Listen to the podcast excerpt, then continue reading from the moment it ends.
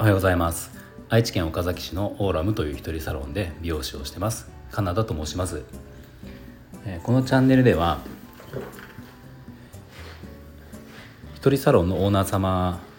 やこれから一人サロンをしようと思っている美容師様のお役に立てそうな情報や、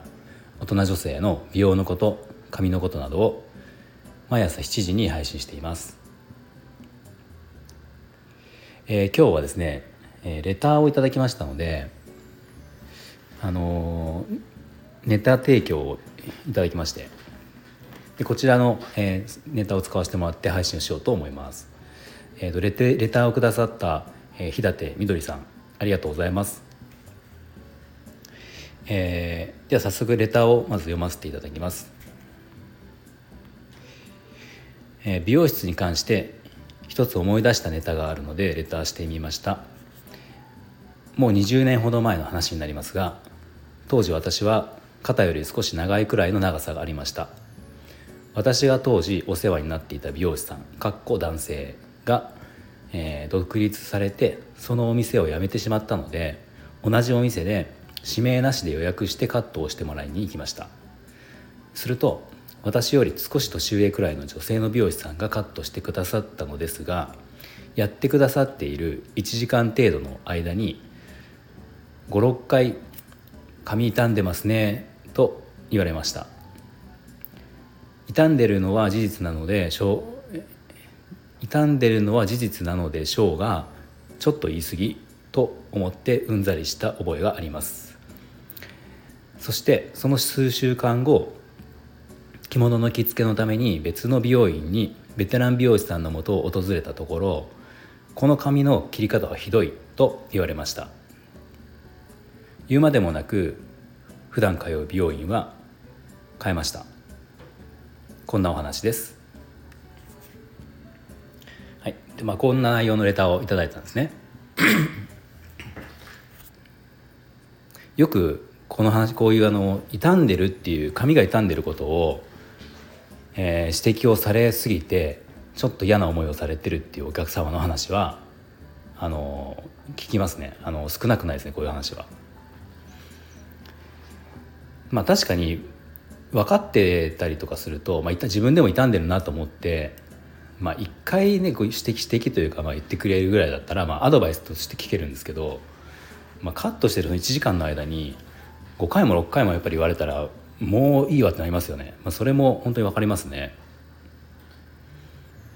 なんで僕もその辺は気をつけてるつもりではあるんですけど、言い方なんですかね、やっぱその。あと美容師さんによってはそのヘアケア剤とかを買っていただきたいから、そのきっかけ、話のきっかけというか入り口として、髪傷んでますねっていうところから、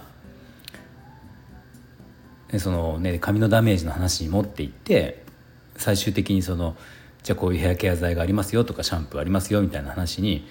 持っていこうとしてるっていう人も、いるかもしれないですよね。多分その商品の売り上げとかに力を入れてる店とかだとそんな場合もあるかもしれないですよね。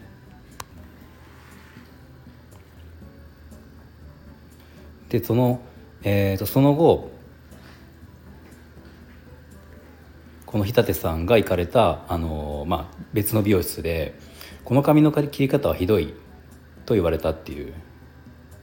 ことですよね。でこれその髪の状態まではちょっと見てないので、どんな状態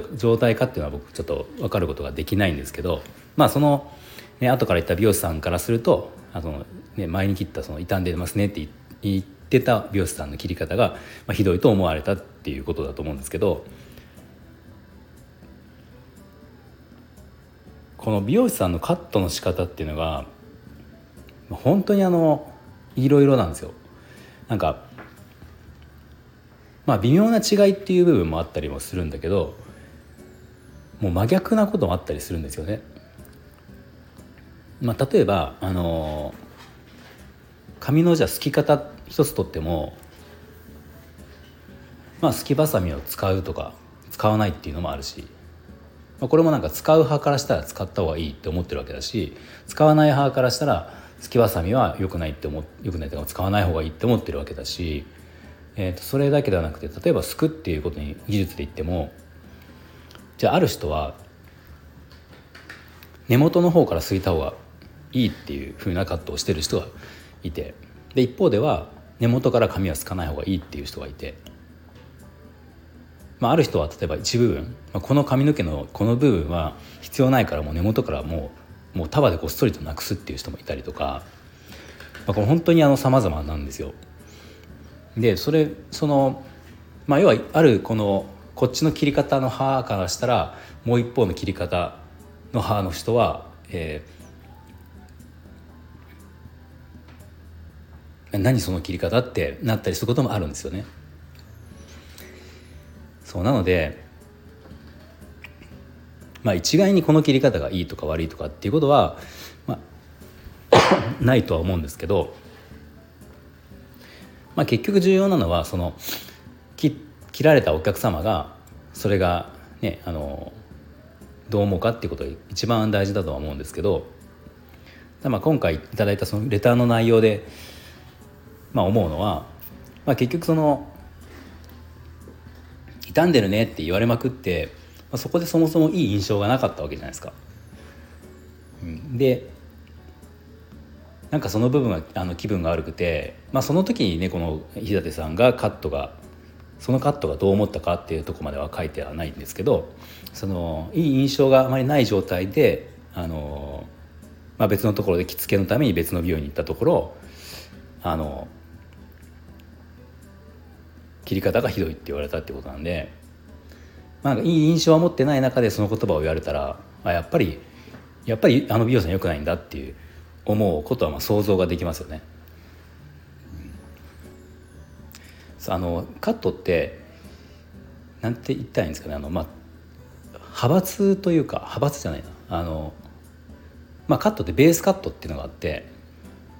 ちゃんとカットを勉強した美容師さんっていうのは、どこかでそのベースカット、要は基本のカットを学んでるんですよ。でその基本のカットっていうのが、どこでそれを習うかっていうので大きく違ったりするんですよね。技法が違うというか、よくもうちょっと違う話かもしれないけど、生け花とかでもその流派ってあったりするじゃないですか。そんな違いって思ってもらってもいいんですけど、そのカットのそのやり方、本当に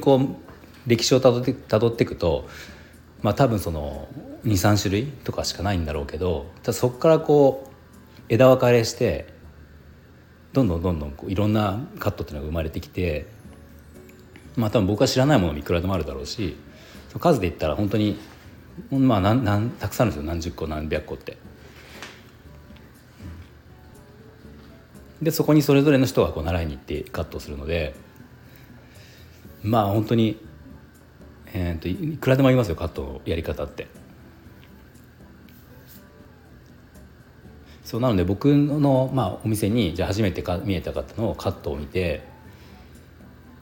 思うことはいろいろありますよね。自分と全く違う方法でやってたりとか、違ってても意図が分かるようなカットは、こういう理由でやってるカットなんだなっていうのは分かることもあるし、逆にそれ全く分かんないと、ちょっともしかして下手な人なのかなとか、経験が少ない美容師さん切ったのかなって思うことも正直あるし、ただそこは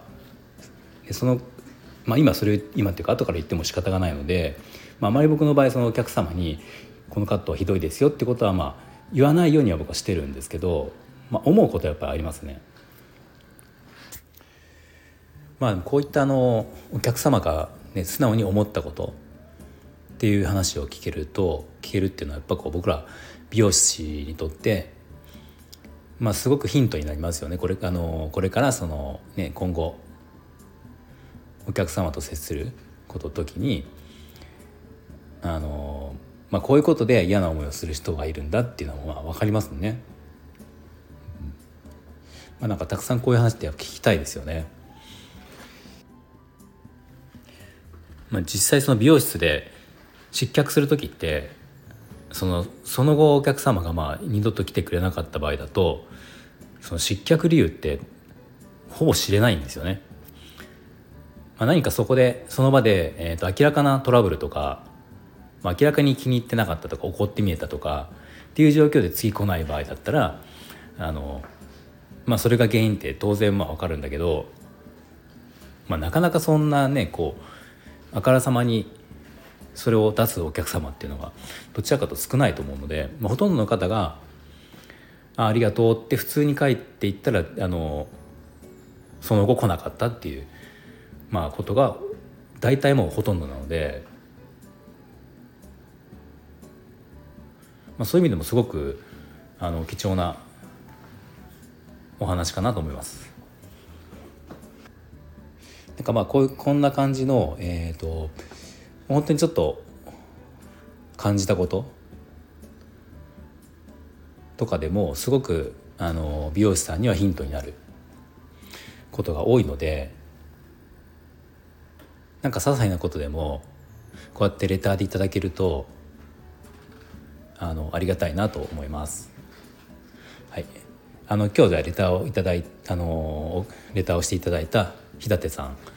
本当にありがとうございます。また今後も、よろしくお願いします。では今日も最後まで聞いていただいてありがとうございました。